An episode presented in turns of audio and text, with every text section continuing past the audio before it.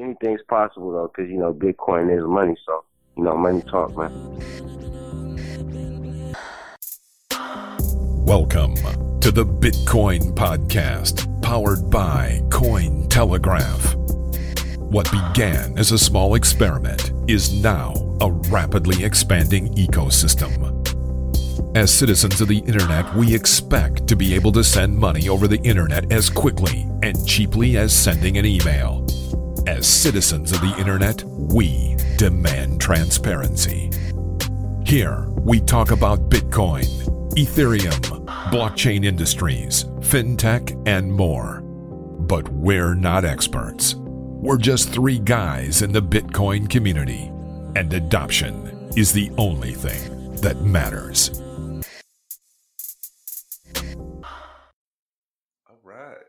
Hey, everybody. Welcome to the Bitcoin Podcast, episode number 91. I'm your first host, Marcello. And I'm host number three, Corey. D is not here today. He is off being busy. He's he's uh relaxing. So I uh, guess. let's uh, let's hop in. let's hop into them sweet, sweet, sweet endorsements. Sure. Um, if you've been wanting to use escrow for a little bit, I got something for you. It's called escrowmybits.com. It's super easy. I'm gonna tell you all about it. All you got to do is register and deposit your Bitcoin. Seller ships the item. Buyer checks the goods and releases the funds. And they also offer Bitcoin escrow with a locked exchange rate. So no matter where you are in the world, um, they got you covered. So if you're in, you know, Chicago or Vietnam, they got you. Uh, they charge a flat escrow fee of 1% on all the transactions. And uh, they even offer you the ability to split the fee with the other party. So Escrow My Bits was created to solve all the problems wrong with the type of escrow services currently around. It's our favorite. We use it. We love it. And their goal is to make using escrow as simple as possible, which I think that they've uh, they've done that. Uh, so go to that website and uh, make sure you sign up for that newsletter, and you can escrow your shit with Escrow My Bits. Dot com.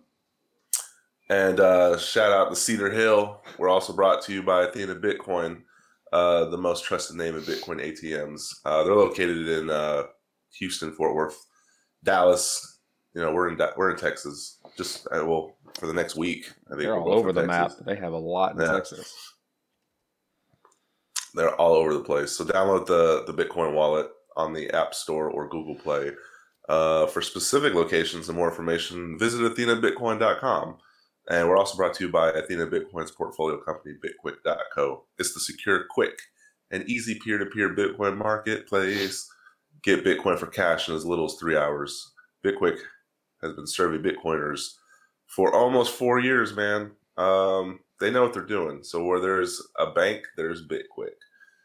Um, today on the show, Corey, um, we got the Exosphere Academy guys back on there. So I just wanted to talk a little bit about uh, see, I'm gonna butcher this. Pedra Branca, Santa Catarina, Brazil. Uh, have you been there? That's where the not. academy's taking place. I have not. have you heard? Like, is it beautiful? Santa Catarina. That's. I think that's more central. I don't know. I forget where that place is in Brazil, but uh, I have not been there. I stayed pretty pretty close to Sao Paulo. They're, I mean, if you wanna learn planning, about- they're planning on making it in Florianopolis, I believe. Is that closer to Central? Uh, that's south, and it's beautiful, from what I've been told. Yeah, so you can either just like read white pages in your room, or you can go to these beautiful Brazil lakes and join an eight week residential program and learn about it there. If I'm not mistaken, I believe Florianopolis is on the beach. It should be by the beach. And if they go during Yeah. the non incredible winter months, then it's going to be just stupid beautiful. I think that's. um I'm just looking through the website. It I seems to be the appeal. I have heard, and this is from most friends in Sao Paulo, that everyone is gay in Florianopolis. All men are gay in Florianopolis. So if you are a decent looking man, if you're not a troll lord, you will have a very good chance with ridiculously good looking women because they can't find a man there because every man is gay. And this is this has been told to me by not just one source, but quite a few sources, which I find to be pretty funny. So uh, it, I was I was told it's a really good place to have a man trip because you're going to be flocked by beautiful women because they're just dying to find a non-gay man. Hmm. So developers That's uh, looking for a super hot Brazilian woman. Trust me, all the stereotypes are true. I was surprised by it. You should go down there, learn some Ethereum, learn some Bitcoin, and find yourself a Brazilian honey. But if you're going to an Ethereum boot camp, chances are you're a nerd. Do you need game to pick up these women, or do you just say, no, "I am no, not you gay"? just you say I am not gay. It's essentially all your only pickup line. Uh, don't get me I wrong. just feel like I this should be the no- first bullet point on the website. I have I have no problem with gay men. I just think it's hilarious that this is the first thing that was told to me, and this this like this dating opportunity that was presented to me if I was a bachelor.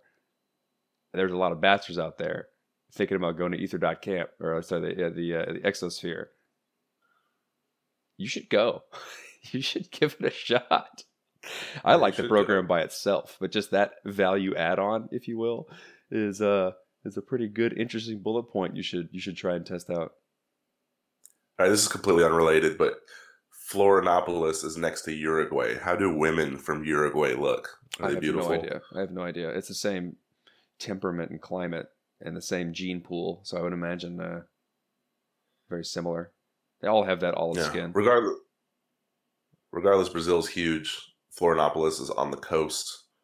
Um, you listen here. Okay, if you're ready to apply for the academy and you're not sure, um, we've had these guys on twice. It's going to give you an opportunity to have an international network. And as Corey's finding out now, he got a job within weeks coming to the states Sure and I think that has I think that has something to do with uh, he moved to Brazil so he could be challenged, so he could explore the world. He wanted his work to have meaning, but more importantly, he has an international network. And um, you know, when we started this podcast, we didn't think that it would have any weight in gold on the professional side, but it's been uh, very fruitful for him. So Oh, it's been definitely been fruitful for me. And another part of it is that you go to these meetups and you meet real people and you meet all different walks of life. And we've talked about this before. You want to see the problems that you're thinking about and talk about your like, these you know these these programs you're trying to make or solutions you're trying to create for certain problems and you want to pitch it to other people or discuss it with other people and they're going to give you different opinions that you can't get in your own little you know your own little circle of people that you know wherever you live and where you keep yourself by going to these things you expose these ideas to a lot of different lenses of or like walks of life that can give you real good perspective on what you're doing and what you may be doing wrong or what you may be nailing right on the head. So it, these things are very valuable. Getting getting and meeting talking to real people from different places around the world that you're not going to have exposure to and, and where you typically stay. Well, I'm glad you, you said value. So it's designed to get the maximum value in the shortest amount of time. It's going to cost you five grand. All right. Um, there's a Then- limited number of scholarships, but it's going to cost you about five grand. does that conclude like plane ticket Um, no, it does No. include housing though. mm, that's pretty big Do you think that that is uh, a a good inve- a cheap investment compared to what you get? Yes, I do because uh, you can waste a lot of time. This has been like as in my in my personal experience. I'm the type I'm the type of guy that always wants to just figure it out myself. I don't want to talk to anybody. I'll just YouTube it, go on the internet, whatever.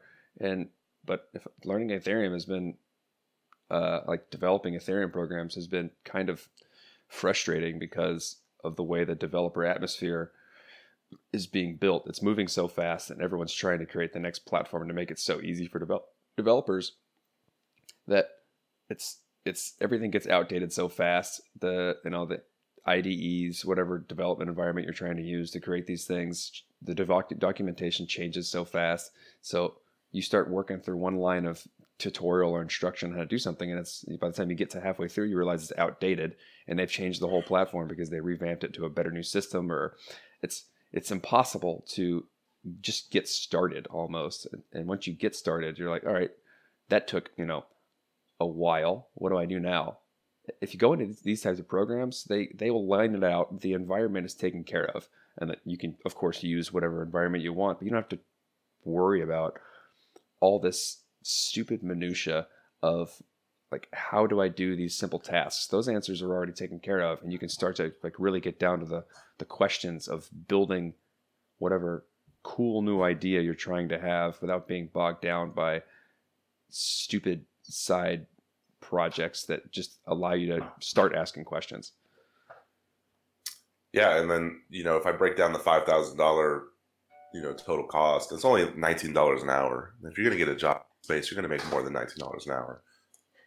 So And, and it's only eight weeks long, and you're going what thirty hours per week, and the other average, you know, private like universities, you're only gonna be working fifteen hours a week for fourteen weeks. And if I'm somewhere abroad and I'm paying for housing, I want to work 40, 50, 60 hours a week. So yeah, on top of that, good the food is stupid good. So Yeah. I, I can't I can't stress how much Brazil is awesome and how much I really enjoy the atmosphere, the people, the culture, and to then be able to learn these types of things that we're like I'm so interested in, and with a group of people that are like minded as me. I, I would love to go. If I was still in Brazil, I'd probably find try and find a way to get there. We'll get to the interview. Let's talk about uh, the curriculum a little bit. Do you have any experience with, um, I guess, full stack developing or smart contracts, syntax, or anything like that? Is it, I've developed. challenging? Yeah, it's it's interesting, and that's that's kind of where I was going with setting up your your development environment is is picking which of these platforms you want to use, or these you know things that frameworks you want to use to try and make things quick. Uh, I, I'm developing smart contracts now for a contract for a contractor in Hong Kong, and and like half the battle was just figuring out what everybody wanted to use. Uh, I, I think it'd be incredibly valuable to to I don't know what their exact curriculum is. Do you, do you know what the classes are or how they break it down? They keep it uh, kind of close to the chest. I just know you're going to do a lot of smart contract system designs. Um, what we learned from the interview is the badges are kind of going away, but you do get a lot of certifications, and I think it's valuable to have like a, a global network, like I said. But you're going to learn um, uh, app development, um, smart contracts. Um, let me see here. Um, you know, you just don't pick up cross domain skills. You know, you're going to make partnerships. So I think you know that you learn on people skills a little bit too. You learn about the ecosystem and stability, stuff like that. So talk they're really that. setting you up for a job placement. We talk about that in the in the in the, in the interview. How what kind of where they put their, a lot of their focus, and it seems as though smart contracts is, is the majority of what they're focusing on. Although they will add uh, certain classes around making the smart contract, you know, interacting with the smart contract, making it work, and so on and so forth. But like having someone come in and tell you like the standard operating procedures, at least as they currently stand, and how to build a smart contract securely. You can you can get rid of a lot of those uh, simple mistakes that someone would use if they try to do it on their own as well. So like as you build a smart contract, you're going to make a lot of the simple like go through a lot of the mistakes that everyone goes through. The security break, maybe it's like the security bugs or something like that that can be taken care of, and they have they probably have libraries they can give you or teach you certain things that you shouldn't do. Uh, An expert isn't somebody that knows how to do everything. An expert in something is somebody that knows what like what what not to really do, what really not to do really quickly. So he knows what to avoid. And so he can get to a good product very quickly because he's not making those simple mistakes. And they make they they help you bootstrap you getting to that expert level by teaching you a lot of the mistakes you can make along the way real quickly. Yeah, as corny as it sounds, um, you know, transform passions into professions. That's kind of what they do. And at the same time, uh, discover new interests. So, um, build Put a life in this new exciting reality. We recommend it. Put that on a t-shirt. And every time someone wears it, you can give me 15 cents in Bitcoin. in Bitcoin. So earlier this year, we kind of shed some light on this brand new program.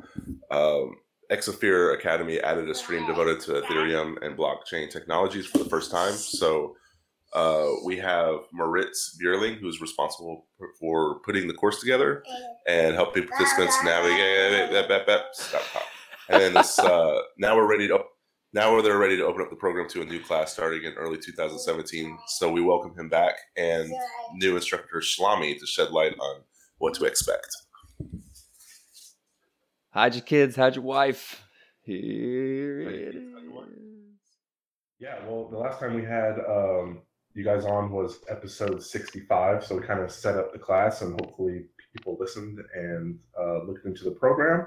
Now the program is over. You guys are going to start another program in January. But before we talk about that, let's talk about the fallout from the, I guess, the first class. Like what kind of things were created? Uh, were expectations met? Uh, did you have fun, et cetera, et cetera, stuff like that? So tell us a little bit about it. Yes, absolutely. Um, so yeah, we we started the the academy in it was June, I believe, no July, um, and we had stu- we had eight students for the Ethereum stream, which was actually the largest number of any stream participants that we had. Um, and it was a nice mix of uh, more experienced developers. Uh, actually, the oldest guy was around 50, and um, more younger dudes who were like in their 20s and trying to get something off the ground. So the mix was already good to kind of have uh, more experienced people help the younger ones, and the younger ones kind of push the older ones to to make sure that they explain what they're doing. Um, and because we had set up the stream in a way that uh, it was all about uh, collaborating and learning from each other, not only from the fellow or the teacher in, in Philip, um, uh, a good composition of the group to facilitate that. And so over the course of the eight weeks, we we began with um, with a number of lectures or like, like presentations on the foundations of Solidity, and then worked our way into a more collaborative and more open um, more open setup where the people worked on their projects uh, in the afternoons and in the mornings they started out with like a one hour presentation on one particular topic of solidity. So let's say philip would prepare a presentation on uh, mining. And then that would go on for an hour. Uh, he would introduce concepts, he would uh, pose questions and have discussions with the group, and then at the end, allow them to ask questions and kind of uh, see how that would apply to their to their own projects. And then for the rest of the morning and then also in the afternoon, people were free to work on their stuff, uh, both with the other students, but also with the fellow, and then also with students from other streams. So we had some nice uh, some nice ideas being float, floated around and then collaborate on uh, with the biohacking stream, for example, where they were thinking about making a, a system where the biohacking people in uh, Austin, there is a biohacking, a biohacking house that a friend of us leads. Um, they were thinking about installing these RFID chips in their hands and then having an Ethereum uh, powered system where they could just swipe their hands over the tools that they were using and then have automatically recorded how long they're using them, how much power is being used, and then have an automatic accounting system that just, just subtracts um, the the token that they're using for for that. So quite interesting application uh, at the intersection of uh, bio and blockchain. Um, and yeah, so that, that was how the, the stream went overall and uh, and at the end we had a number of projects that at different stages of development. So one of them was, for example, called Nitrate, um, and the website is already up at nitrate.io. Um, and it is a a, uh, blockchain-powered um, independent film um, distribution and marketing uh, site where indie developer, uh, indie film makers can upload their creation, um, have it licensed in a way, and then distribute it to their network and have their network marketed to their friends. So it's like a little bit like network marketing, um, and a lot of a lot of thought has gone into it. Um, with statistics, with incentives, with designing the economics in a way that it doesn't go into a multi-level marketing scheme, but uh, stays sane in a way uh, but still incentivizes people to share it with their friends. Mm, all right, sounds like oh, yeah. I'm at the website right now.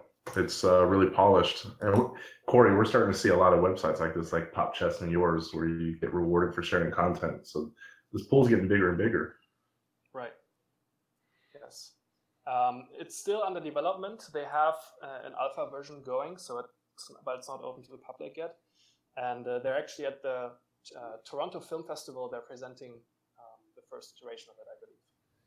Um, and that's done by a guy from London, uh, Tashoma Velini, who is who isn't actually uh, a developer, but who is uh, who comes from the film industry saw how the, the industry works uh, and wanted to change something about it uh, because basically all the studios have the power and the, the, the filmmakers themselves have uh, a lot of trouble bringing their creation out into the world and they're giving a lot of money up in having the studios uh, distributed for them and making money at all. Um, so that's one of the projects, and then others are a little bit more of a fundamental nature. Like this is more of a platform thing, and then there are also others that are uh, trying to create another base layer of the internet. Uh, Philip himself actually is building called Nebulous. The website is currently not up, but it would be at nebulous.xyz. Mm-hmm. And it's about uh, using IPFS and Ethereum uh, to create a domain name system that uh, that uses um, a, a, new browser that he's building and, and, and uh, Ethereum itself to um, to try to make the yeah make that better. I don't exactly have an understanding of how that works because it is quite technical in nature, but yes, it's it's an interesting one. All right, so I have a I have a, a question. It's, you're getting a lot of people come in and you're teaching them how to use Ethereum and the foundations of like Solidity, how to build apps, and you're seeing a lot of apps come through. Do you have um, a certain development environment that you set up for all of your users, or do you do you or do you try and push a certain one? Because I've I've played around with a lot of the different development environments, and it, it, the the space moves so fast. It seems like every time something's built, it's essentially discontinued, and finding kind of the up to date bleeding way to make an app is is kind of pain in the ass because there's so much documentation out there that's for things that aren't being maintained anymore. Right. Yeah, we're having trouble with that as well. We had trouble with that at the academy because we started out, I believe, with uh, with the regular one from the Ethereum Foundation. Then we moved into uh, Parity. Then we we t- took a look at Truffle. Like there was a lot of stuff that we tried out, and everyone has their own own preferred environment. Um, one guy that came here, a, a, a Venezuelan uh, living in, in Chile, um, he like he was using one that was uh, very unusual. Very few other people are using, but it worked for him. So like, that's an, a veritable problem that the the ecosystems are not built out enough and easily quickly discontinued. That yes, it's it's it's difficult to get everybody on the same page and to to work consistently in that way. I think I can chip in into this part. Mm-hmm. Um, can you hear me? Yes. Um, I'm actually, because I'm going to be the instructor in the following stream, so I intend to take um, about a day or so to make sure that everybody uses the same environment. And, you know, everybody can choose, of course, to use his own environment at the end. But I'm going to make sure that everybody will have the same tools everybody will have the access to the same tools, that everybody will be um, up to speed with everything that we need in order to uh, continue with the stream and so on and so forth. But of course, at the end of the line, everybody is free to choose whichever environment he chooses. And there's going to be one day. During this day, we are going to build the environment and we're going to make sure that everybody will have a working environment that will hopefully um, until we reach the end of the of the stream. Do you know yet which one it will be? At the moment, I haven't decided about it completely. There are a few that I'm checking.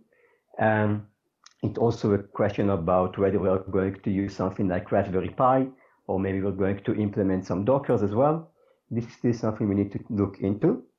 But I'm going to make sure that no matter what, during the first week of the stream, or at least during the second week of the stream. Actually, the first stream, the, the first week is a more general uh, conversation week.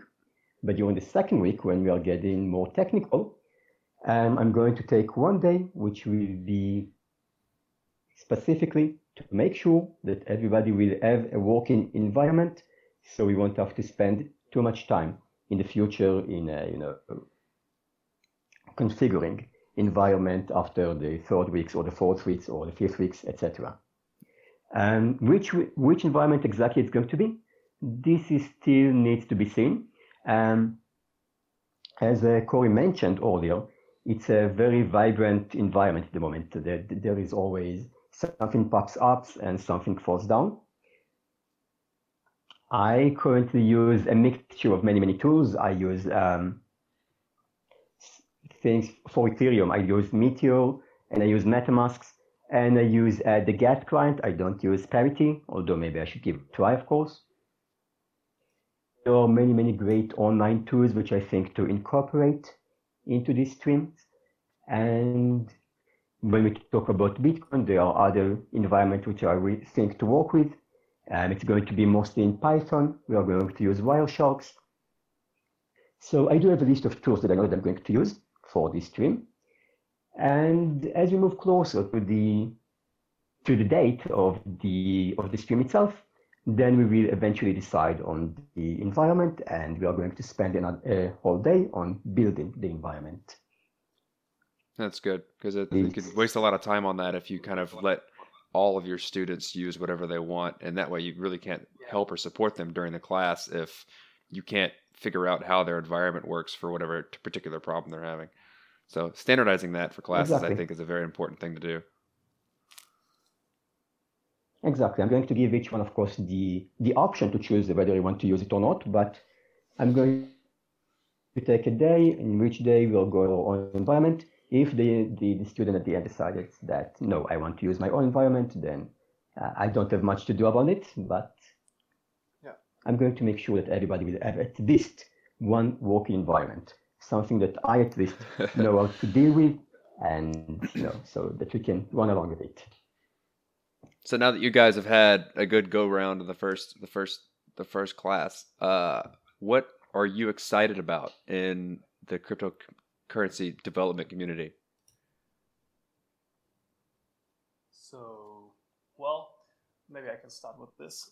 Um, so I'm really happy uh, to see that uh, it's still going into into a direction where more and more uh, more and more approaches are coming up. So it's it's not yet at a place where we've basically decided, okay, this certain way how to do a cryptocurrency or how to do a blockchain is the way to do it. Uh, so we're still experimenting, we're still uh, figuring stuff out. Um, the the move of uh, the the banks to accept it is something that I'm watching with uh, some trepidation, but also interest. Um, I think that um, there is there is something to the anarchic spirit of Bitcoin that we should uh, preserve, but uh, I don't think it's uh, impossible to prevent banks to try and use this uh, this technology themselves. Um, and we're going to see how the communities uh, decide which way they want to go. Like I think Roger Ver is calling for two bitcoins um, and that that would be a good thing. I'm curious to see how that turns out. And the block debate is still not uh, complete, so it's a, it's a lot of uh, chaos that that still needs to be resolved.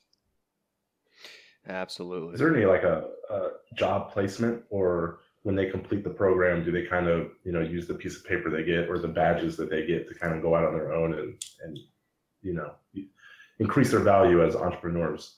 Right. So I mean, how we've approached it is that um, some of them actually weren't very int- uh, or some of them weren't very interested in the badges themselves. Um, and that's understandable especially if you um, do your own project and you have something that's public facing that other people can take a look at and kind of get that you're doing something there.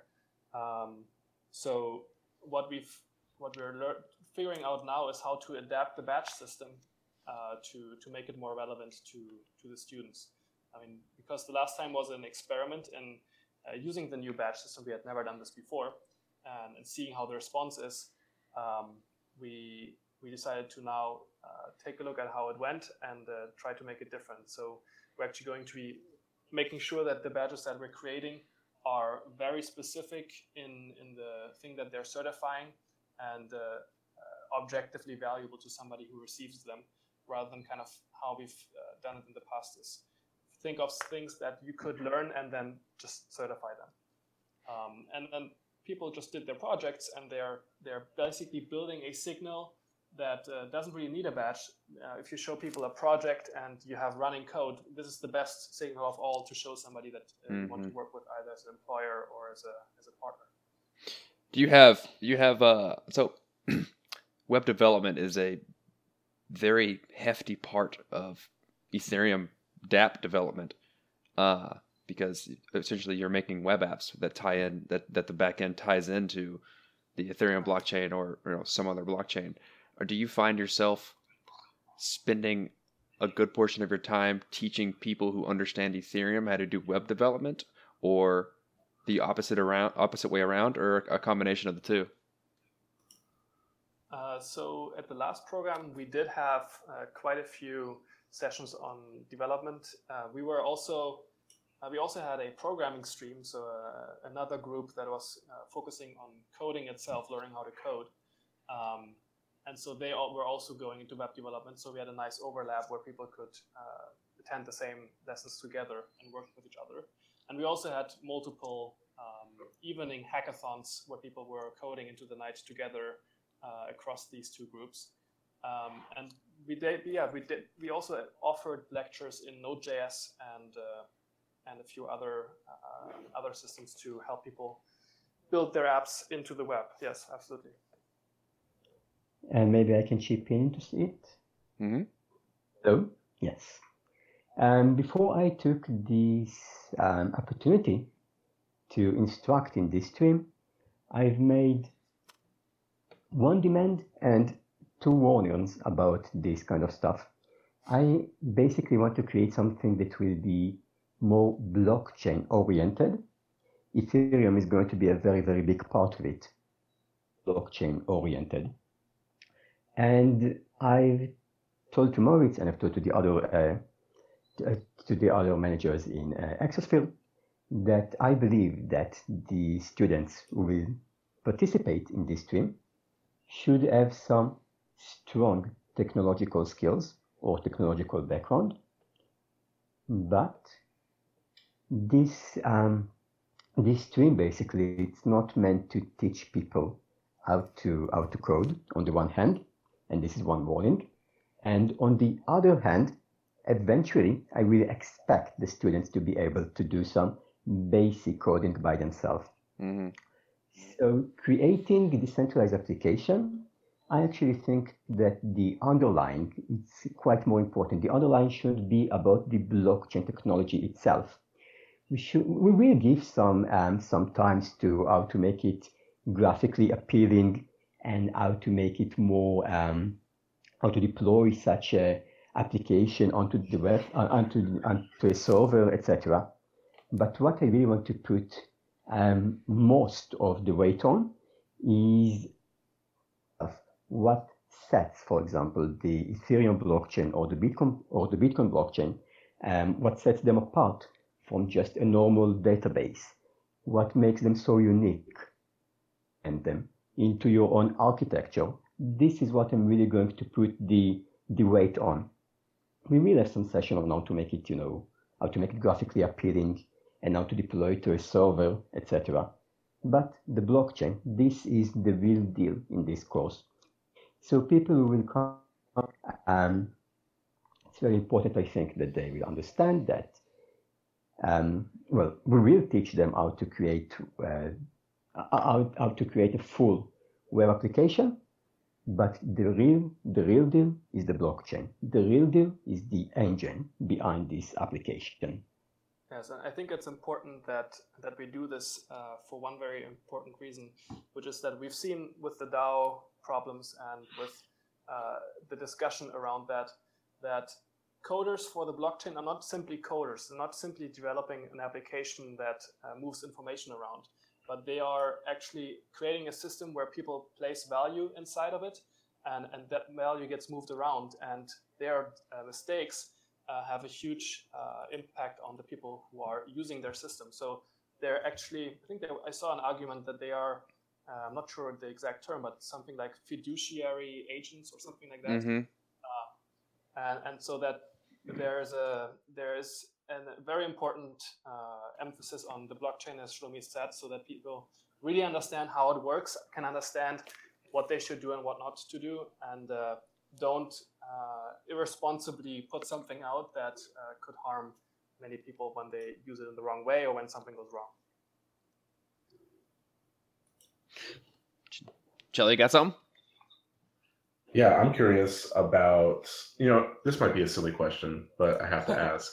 Please. Um, has there been any students that enroll in this program and they just don't have the drive and commitment or they don't take advantage of the curriculum Mm. and i guess for lack of a better word they failed out They suck. Has- yeah has there been any of that because I, I know that the the academy uh, has cro- you know you promote cross pollination of ideas it's very collaborative and people can even enroll in housing together i could Yes. imagine that to be kind of toxic or or to, to one's success so Yes. No, I mean, there are definitely diff- uh, different levels of engagement, both within the stream and also across streams. We had people that were not very interested in actually collaborating with people outside their stream. Um, and, and that's fine. I mean, uh, we're not there to tell them how they how they should make the experience theirs. Um, they should do it how they want to do it. Um, but we had others who were like very happy that uh, there were people from very different uh, mindsets, very different cultures, very different backgrounds, and that they could benefit from being around them. I mean, we we had one house with all the bio people in it, all the people who were working on biohacking, and uh, they were having a blast uh, living together and working together on their genetic engineering and uh, their different uh, plant stuff, uh, which was awesome. And the people who were in the Ethereum stream really loved to hang out with these guys because their approach to how they do bio, which is both very rigorous in the science, um, the science uh, that they do, but then also very friendly and uh, in the way that they treat each other, um, kind of gave them gave them a good understanding or a, made them have more fun while they were doing while they were doing this stuff. So um, there there were a few people who were very introverted who basically shut themselves out for a week at a time, who were um, who were not very uh, involved uh, after a certain point in time, uh, and basically just wanted to work on their own thing, and that that's that's fine. That's what they did. Yeah.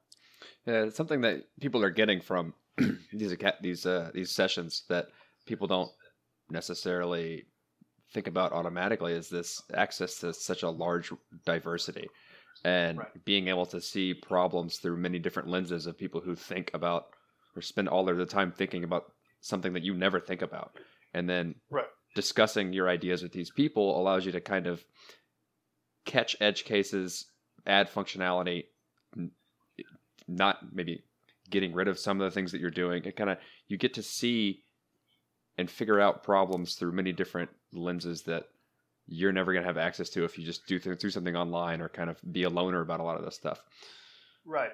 And I can give a good example of that. I mean, one of the projects uh, that I already mentioned is called Nitrate, and they had um, they had a trouble with the with the system setup, so how the economic logic should work. Um, and because Tashoma is not an economist and he's not uh, he doesn't know much about statistics, uh, he benefited a lot from talking with uh, a friend that came also for the Ethereum stream, uh, but not necessarily to learn the coding.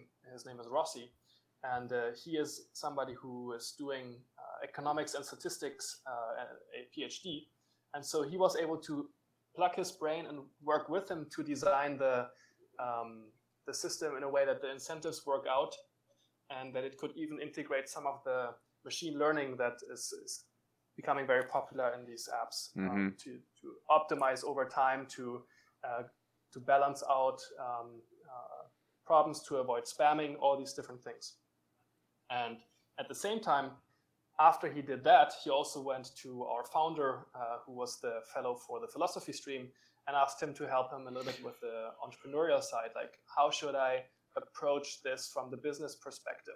How should I market this? How should I think about um, making this uh, interesting for people? And then we had also the fellow for the um, for the design stream, who is somebody very curious uh, individual. His name is Bryce Heidi Smith, and he's a young guy who uh, currently works at a, a hedge fund uh, called Numerai that uses and democ- well that uses democratized um, uh, uh, AI to run a fund with uh, thousands of members uh, simultaneously who contribute code and, uh, and and that's that way play the play the market.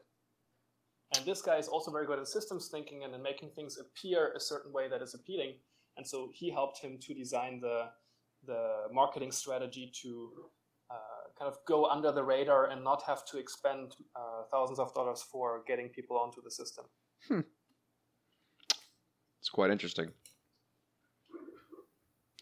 You also mentioned, um, yeah, I think the last time you were here, whoever enrolls will get like an enhanced social intelligence. So, do you guys believe that if I'm an introvert, I can't be successful in the creative economy? Do I do I need to come out of my shell? Do I need to collaborate? And this course will kind of help me on that side of the fence. Well, I actually, um, I actually don't think that introverts are at a disadvantage. I actually think they are at an advantage. Uh, Thank you, ways. thank you. I keep hearing the opposite. well, I, uh, I, I'm I'm quite convinced that the ability to do deep work uh, is something that introverts are a little bit better at inherently, I think, than than extroverts, and they have an easier time shutting out distractions, which uh, in an age of Slack being basically universally used by all the startups, um, is a is a skill that not many have and not many companies also encourage. So, um, but what we do at the program is more about, okay, maybe I'm an introvert or an extrovert doesn't really matter, or I'm, I'm somebody who's sciencey. Um, in order to succeed in the creative economy, it's not enough to only do your thing, um, but also it's it's important that you know how to interact with people who are entirely unlike you. And this doesn't mean that you have to become an extrovert when you're an introvert or to become a social person when you don't really like to be around people that much. It just means to be able to suspend your normal mode of operations for a while uh, and to kind of get into the head and, and understand the people that you're dealing with. So for a coder to to take take himself out of the, the chair for a little bit and, and try to understand how a uh, flowery hippie designer guy uh, sees the world so that he can then uh, better communicate with him about the project that they're trying to do together. Or even if the one is the client and the other the employer that they know how to communicate in a way such that they don't talk past each other but actually collaborate because real collaboration isn't about sending lots of chat messages to each other but rather to uh, kind of understand where somebody coming from how do they see something that i might say uh, where is their head at, and then crafting your own information or your own signal to them in a way that they get it in the first try or maybe on the second try, rather than kind of this constant back and forth of did you get that? Oh, that was a mistake. Or oh, now we have to start over. All this kind of stuff. I would call everything of what you just said an important skill to have for everyone, regardless of what they're doing. The ability oh, to yes. communicate efficiently is something that is drastically overlooked, but gets you very, very, very far in life. Right. right. Yeah, and we, we use a specific um, tool uh, that's called community building in our programs, where people basically sit in a circle and uh, uh, talk about stuff. And uh, in that, and yeah, and then it's it's kind of strange because like people don't expect that from something that is uh, that is about technology and about entrepreneurship and this kind of stuff. But uh, when we do it over time, people learn, oh, what I'm the what I'm trying to say here is really just superficial, and I'm not really uh, I'm not really getting anything out of it, and not much is being communicated. And they slowly kind of open up a little bit and let out what is really going on in their mind. And then we also have lots of uh, uh, feuds or or uh, confrontational conversation, I would say, in those circles. And then once that is out of the way, people kind of get where people are coming from, and when they then open up, they really get to see something uh, in the others that they would never had the chance uh, to to see if they had just lived past each other uh, in a way uh, these eight weeks. Um, and then they can actually go out of their comfort zone or go out of what they do normally and and help each other kind of assume where people are coming from and uh, do actual projects together. Because projects don't succeed because one person has one skill the person has another skill. Projects succeed because people uh, are able to work with each other over sustained periods of time. And the most common case of failure that i've seen in the project that i've observed is that people just don't want to be around each other anymore or, or the circumstances change and they can't work through that and they can't resolve problems when they come along Y'all are getting deep. Y'all are getting y'all are getting into personal relationships. That's podcast and we're talking about philosophy. Yeah. well, that's really good. It's really great though that you you incorporate that type of thing into the program because it's it's these are important things. If you're going to build a startup, you're going to build a team. You need to know how to work well together. And if you can't do that, then your product will inherently fail. Right, right, and you you maybe also are doing it for the wrong reasons. But yeah. I, I don't want to get into a rant of Silicon Valley stuff. Well, I got one more thing to add to that. Since the last time you were on, that whole DAO garbage went on and and collapsed on itself. So now everyone's kind of scrambling to refocus on security and reliability. Uh, Corey mentioned Solidity language earlier, and I know you guys that's your core focus. How are you guys implementing like the latest security practices to make sure that if someone's building something, that they are going through the processes of testing and debugging and deploying, making sure it's airtight and it's uh, it's legit, so we don't have a, a repeat of that DAO catastrophe. Right, Schlomi, I think that's your point, right? I think so, yes. Well, I think I have two answers. The first one, we are going to implement security the same way everybody else does. We are going to learn from other people's mistakes. We're going to talk about those mistakes and hopefully actually understand what went wrong and not repeat those mistakes. The second, um, the second answer, this is something which is a bit more, let's say, personal to me.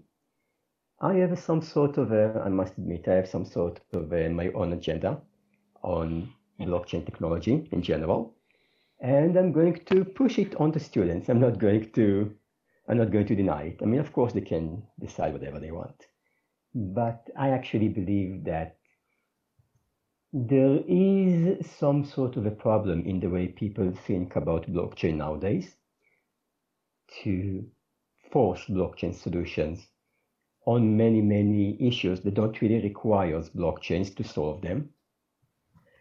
And I believe that as a rule of thumb, the simple the system is, the less amount of value that system holds and the more decentralized this system, not just decentralized in the sense that I'm going to place a smart contract onto the Ethereum blockchain, but decentralized in the process that, okay, I have no other alternative. I need on the Ethereum blockchain, but I won't publish it as only one contract with a set of function. I'm going to publish it as a 50 completely different and unrelated or of course, they can interact with each other, but 50 different contracts. So I believe that as a whole should also be decentralized. I believe that instead of deploying one big DAO contract, you should, from the beginning and from day one, deploy 100 small contracts or 200 or whatever the number is. There are some limitations to the approach, of course, First of all, it's quite expensive. Um, it is quite, um, pardon my French, but pain in the ass to do so, to do 500 or 200 or whatever amount of contracts. But it does a great advantage that if something breaks, it is much easier, the remainder out of those remaining uh, 99 contracts or 299 contracts or whatever and this is something I'm going to talk about with the student in the stream. And this is my own agenda, of course. And I'm also going to talk to them about we should do some sort of a mapping. Why do we even want to use blockchain technology? What is the type um, of hindrance that we want to overcome using blockchain technology? So this is the one approach. And the second approach, as I said earlier, we're going to learn from other people's mistakes. Nobody will, will repeat them. So in a way, you're designing for failure, right? I mean, to assume that something will go wrong uh, and then to yes, make yes. it easy to recover from it. I think that's a very interesting yes, approach. Yes, definitely, definitely. Things go wrong. That's that's that's the way the world works. Things will go wrong eventually, and you need to have some sort of an exit exit strategy. Um, and this is something I'm going I'm up for definitely. So with I guess if I would go back to the you know the canonical example of the DAO, I think a good a large mistake that they made was they didn't have these fail safes built in. There was no human interaction with this thing, no no escape hatch. Uh, do you feel like that is something every contract should have escape hatches? We should we should stay away from full automation of smart contracts and always have some type of human interaction as the last step of arbitration. I have my own opinion, uh, but I'm going to let Schlomi go first. yeah. still starting it? Michael? Yeah. Yeah, um, my turn. Okay. Well, basically, I think that for something such as the DAO, um, human interaction, well, first of all, claiming that there is no human interaction is not really, um, it's not entirely correct in the concept of the DAO. You still needed to have uh, curators in the DAO. You still needed to have some human interaction to begin with. That was something that was hard coded into the DAO itself. So the DAO wasn't that um, clean um, from human interaction. There was human interaction with the DAO.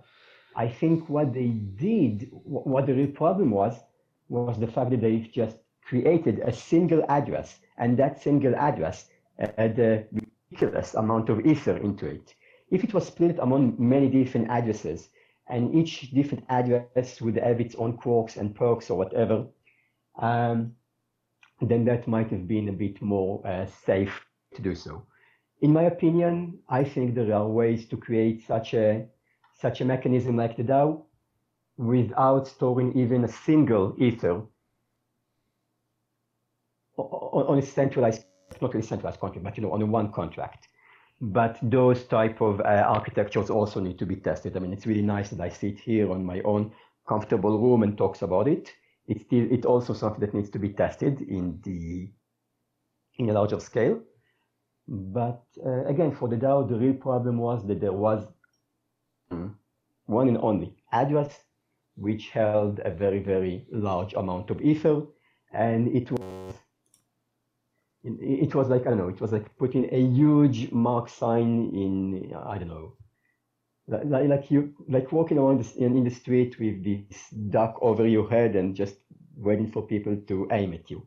Yeah. That's my own opinion. So again, you should really think about why you want to create a smart contract to begin with.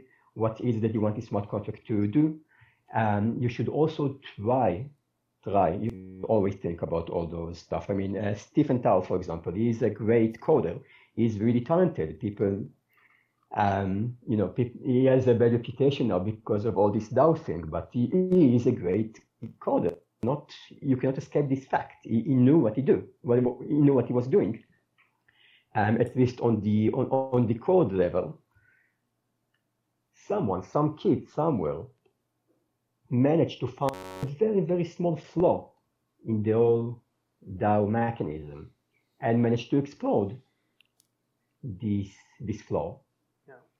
And again, I think that if it was splitted into many small contracts, maybe, just maybe, it would have been easier to salvage at least part of it, going through the hard fork, etc.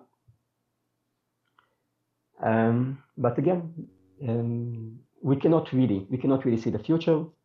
We cannot really um, expect and try our code for every scenario. So we should try to have some sort of an exit strategy. We should know, we should have some sort of a fail-safe mechanism again, I don't want to point my fingers at, at, anyone and say they did it wrong or anything like that, but. I, mean, I, I think you're pointing at an, at an interesting, at an important uh, thing here. That is that the the crypto community as a whole, I think, is trying to achieve something that I'm not sure is possible at all, which is basically completely uh, eliminate human error from mm-hmm. the equation. Um, and I think that's not necessarily the, the right thing to aim for. Um, and, they're trying to basically cut out human interaction or human uh, human management from the process completely. It's basically uh, inspired by a vision of a, of a utopian state where um, I can just sit in my basement and have everything uh, run through my computer, every interaction through my computer, uh, and I don't have to interact with people uh, personally. And I think it's good that we are kind of making that more possible for people, but it's not um, I don't think it's the thing that we're going to achieve or thing that we should be aiming for. Uh, I actually think that uh, accepting that there are flaws in in how we humans do things and building institutions uh, around that and, and or institutions in that uh, assumes that uh, can can help us um, do things better, not not uh, try to cut them out completely. I want to validate it, Moritz's uh, last sentence. We should look at what flaws, um, what are the human flaws that we are trying to deal with, and deal with those flaws. Don't try to force solution on something that doesn't really need that solution. Find your uh, fail point, find the point in which human used to usually fails, and it, and that's it.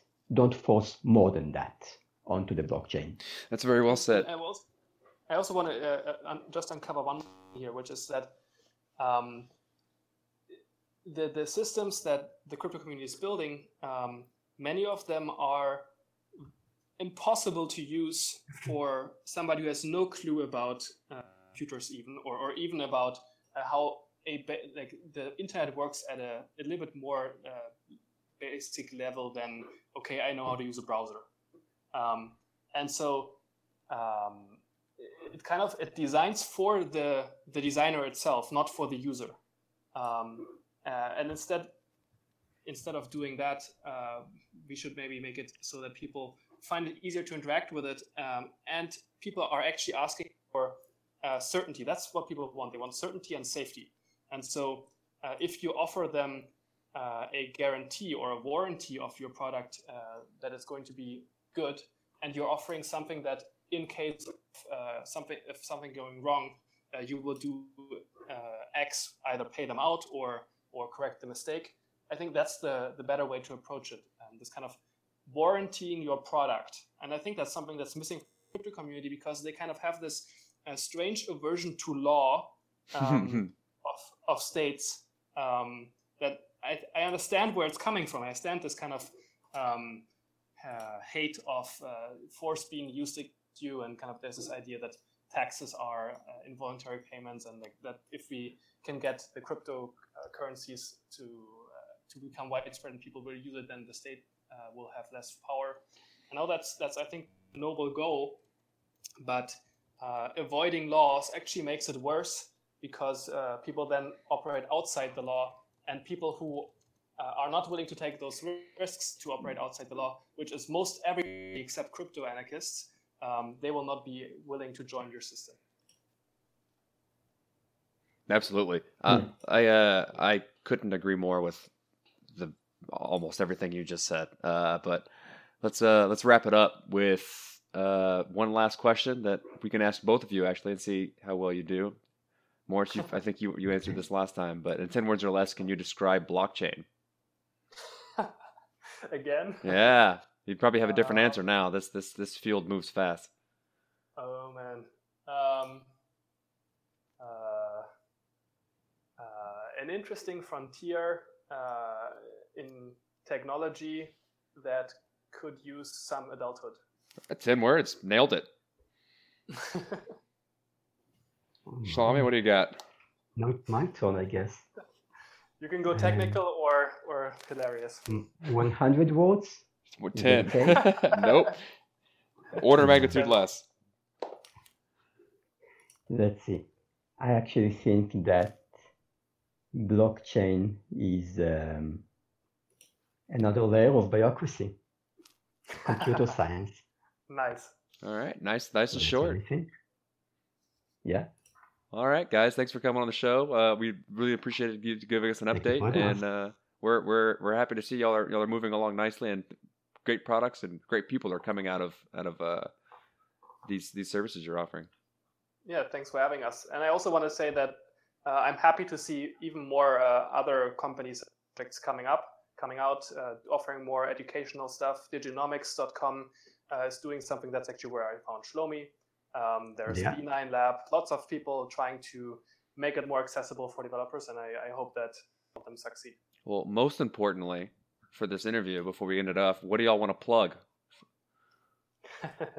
uh, I want to plug uh, people to come join us in Brazil, actually, because we're moving, going to be in Chile anymore, um, at the beach in Cidade Pedra Branca in Florianopolis, mm, and uh, hang place. out with us and Schlomi and, and build their apps.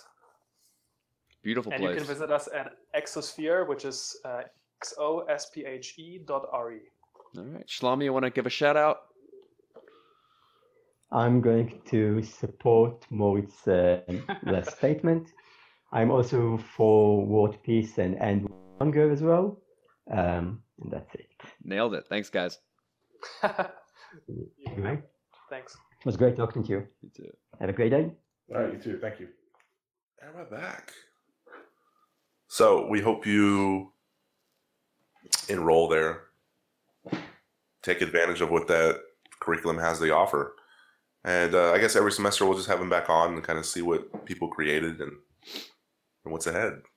Yeah, I'm curious to see like one how their their their rubric or you know what they teach changes, what they focus on, and then two like how do they feel the environment is moving because they're seeing that like what people are coming up with and how I would like to I'm, I'd be interested in seeing uh what how ideas change over time, how they evolve over time, if it's always the same the same type of stuff that people are trying to do or as over time as this technology becomes more prevalent people also evolve their ideas and how it's supposed to work. So that's going to be Yeah, and then like uh like I mentioned before the interview, you know, you kind of got a, a new job in the space, um, and that's you know, why don't you tell people a little bit about it, and then I want to kind of talk about the first blockchain experience that you're going to be attending due to this new change. yeah, I got a job. I got a job for a um, a data analytics company called Novetta. Uh, they are mostly government facing contracts, you know, private security clearance uh, contracts. They have a they have a private a, a public side. I will be starting out in the public side until I get my security clearance and move over to the contracts there. And the cool thing about a lot of it is they said we're building a Bitcoin and blockchain research and development cell. We don't know what it's going to be used for, but we want you to you to do it within the company. So you have pretty much free autonomy to build and do whatever you want within this like fantastically built, great environment data analytics company. Because if you're going to be a a you know on the edge data analytics company and you're not researching Bitcoin and blockchain, then you're doing something wrong, and they see that, and they're willing to kind of carve out a section of their company to start developing these types of things. And and I was lucky enough to be the guy they hired to do it. So it's gonna be me and one other guy. So Peter Mueller, and we're gonna we're gonna try and really search and figure out ways to make things work better using this fantastic technology. and some of that free autonomy means you can kind of go to conferences and self-educate yourself. Yeah, I mean they, they have I have a budget, um, a yearly budget for self education and conferences and things like that. And just right off the bat, we're sending me over to Miami on October 30th to the Bitfinity conference. Uh, so me and Peter are essentially going to start off this project, you know, listening to all these talks, trying to figure out um, what we may want to do, what things need to be done, and uh, what resources we have to try and make that happen, or at least make connections to start creating conversations. It's not one of those. What's nice about this is that a company will typically say, "All right, you're getting hired. Make me something that makes a lot of money right now," and and that's not what they're trying to ask me to do. That's definitely a very um, figure out the space. Let's let's take this slowly and and do some research and figure out where things may work, and we'll slowly work towards solutions that change, like that, that change the space and allow us to say, you know, we are a a forward like a, a forward thinking company and and uh, ethical and moral about how we do these things. They like they, they seem to really care about the technology and not just trying to make a buck out of it. So I'm really looking forward to that. Yeah, and there's just so many different sectors that we've covered on the shows. I mean, you got real estate, you got uh, you got ID management. We talked about that. You got uh, digital rights, uh, healthcare. Uh, I wish. Oh, and they even have supply chain, which I mean, we talked all the way back with like Jesse Baker. It makes Yeah. you put in perspective how many different things we've talked about here. When you want to build systems that don't require trust uh, for people to to kind of work on the system, then this technology is, is perfect for stuff like that. I mean, the, the, the, the way that you can apply these things is still not completely known to us and where this is going to go. And the more people interested in putting money into it to allow people like me to really allocate my time and dive deep and figure out the best way to do these types of things, the better. And the faster this is going to progress and make it much more broadly known and accepted amongst regular people. And I, I mean, I've said it many times. The the mass adoption of Bitcoin is going to be when people don't know they're using Bitcoin, but using it every day in their life. It's we need That's to true, provide those solutions that that help people do things that they couldn't do before, uh, but not necessarily care that it's powered by Bitcoin or some blockchain or Ethereum or what, whatever it is that ends up being that thing in whatever capacity that thing is, or you know, multiple things. Uh, it shouldn't matter to the end user, and it that requires money in order to develop research and develop these things. I've been doing it.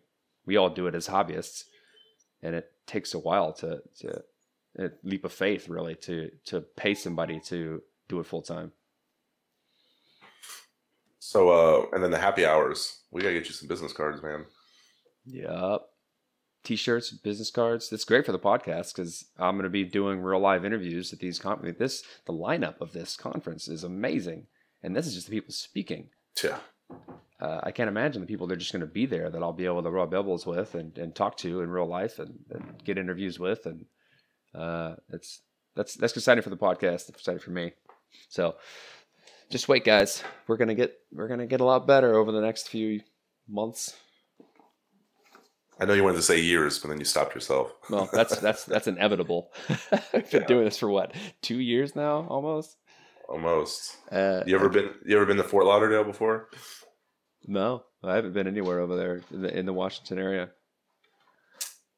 Well, that's cool. Uh, yeah. I, I, for those of you who probably have only listened to the last couple episodes and you you're, you're maybe iffy on our quality or you really like our quality or whatever you however you feel about the quality of this podcast, go back and listen to the first couple episodes and you're going to be blown away at the difference. we started out uh, it's terrible, but you got to start somewhere and and it's one of those things that as you keep the more you keep doing it, the better you get. Yeah, I had a I had an interview with you. It was like I checked out your podcast and checked out the first few episodes. I'm like, oh, so I didn't get the job. All right, bye. Can you like start at like episode 70, please? Yeah, you you should listen to the Yeah. last couple episodes and compare, and then you can see the growth, the growth that I can Yeah. do over a year with zero resources. yeah, I mean, I don't care what kind of job you do. Having a, a community project in your portfolio is valuable. I suggest everybody starts a podcast. I Yeah, think everyone could benefit from it. If anything, you learn about talking to people and, and building something that you don't know how to do, and like how to create a nice workflow. And uh, there's a lot of things you really learn that you don't know you're going to end up learning when starting something like this. And then just reaching out to people and talking to them has been valuable for us. It's I've developed, we've all developed a really great community of people between our listeners and the people we have on the show, and we've even gotten people on the show talking to each other to start projects. So it's it's been fun. Uh, yeah, and if I can add to that, um, you know, for me, like doing a project by myself can be kind of daunting, but with podcasting, you can you can you don't have to hold the court by yourself. I mean, you don't even need talent. Everyone's got a killer story. It doesn't take talent to it takes experience, and the more you do it, the better you get. And I feel like now at this point, we could just sit down with anybody and create a show. And um, the more you know about something obscure, the better and that's why we started this podcast because at the time bitcoin was really obscure Now it's not.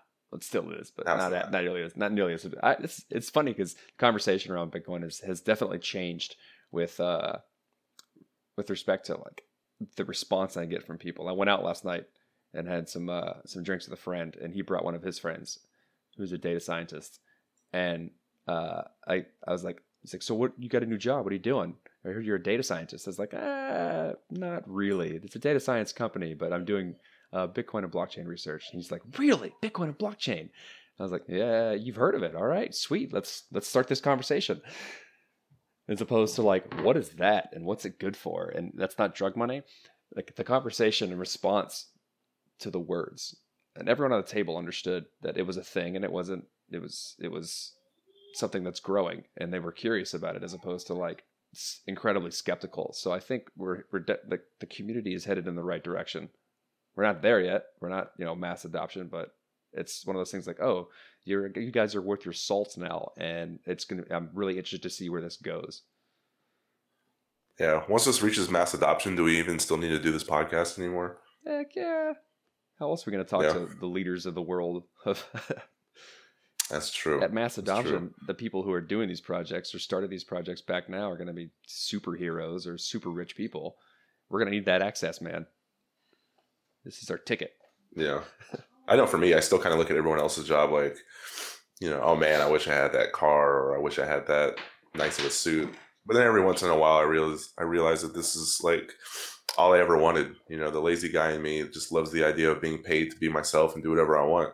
You talk to You know, there's no standard, and that's kind of cool. Yeah. It's like be able to reach out and ask anybody any question you really want to, and then them like want to answer you and talk to you and explain what they're doing.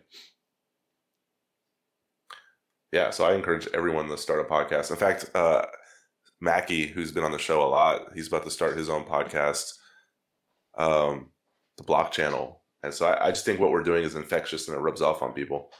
Yeah, we're, we're excited to, see what he what he starts to build, and I'm uh, I'll, I think I'll be a fan of that one. Should be fun. So, non we are non competing. We you can we we support other podcasts doing things because the more people who get talked to and spread around and and shared with, the, the better for the entire community. So, go do a podcast. It's sh- it's shit is easy. And uh, go do a side project like uh, Corey's wife, who just opened up Sweet Honey Crochet.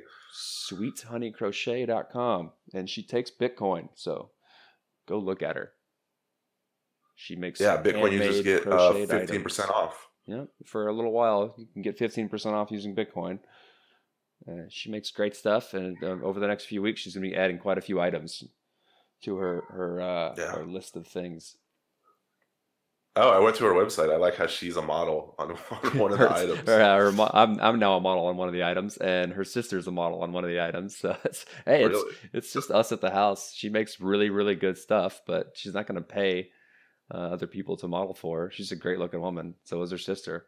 Not so much me, but she makes a few man items, and I'm the first guy she can see to, to do that. So I, I love how, like, I'm not going to model for anything, honey, unless it says man in the product. So, man beanie. man, Could beanie. be beanie. I'll let her. Made I'll let her know she needs to put like man, man honey crochet. I tell Aaron that I will, I will, I will model a infinity scarf all damn day. So tell her that. All I don't care. I'll, I'll I'll let her know that. Lace boot cuffs. I'll model that. Model my legs.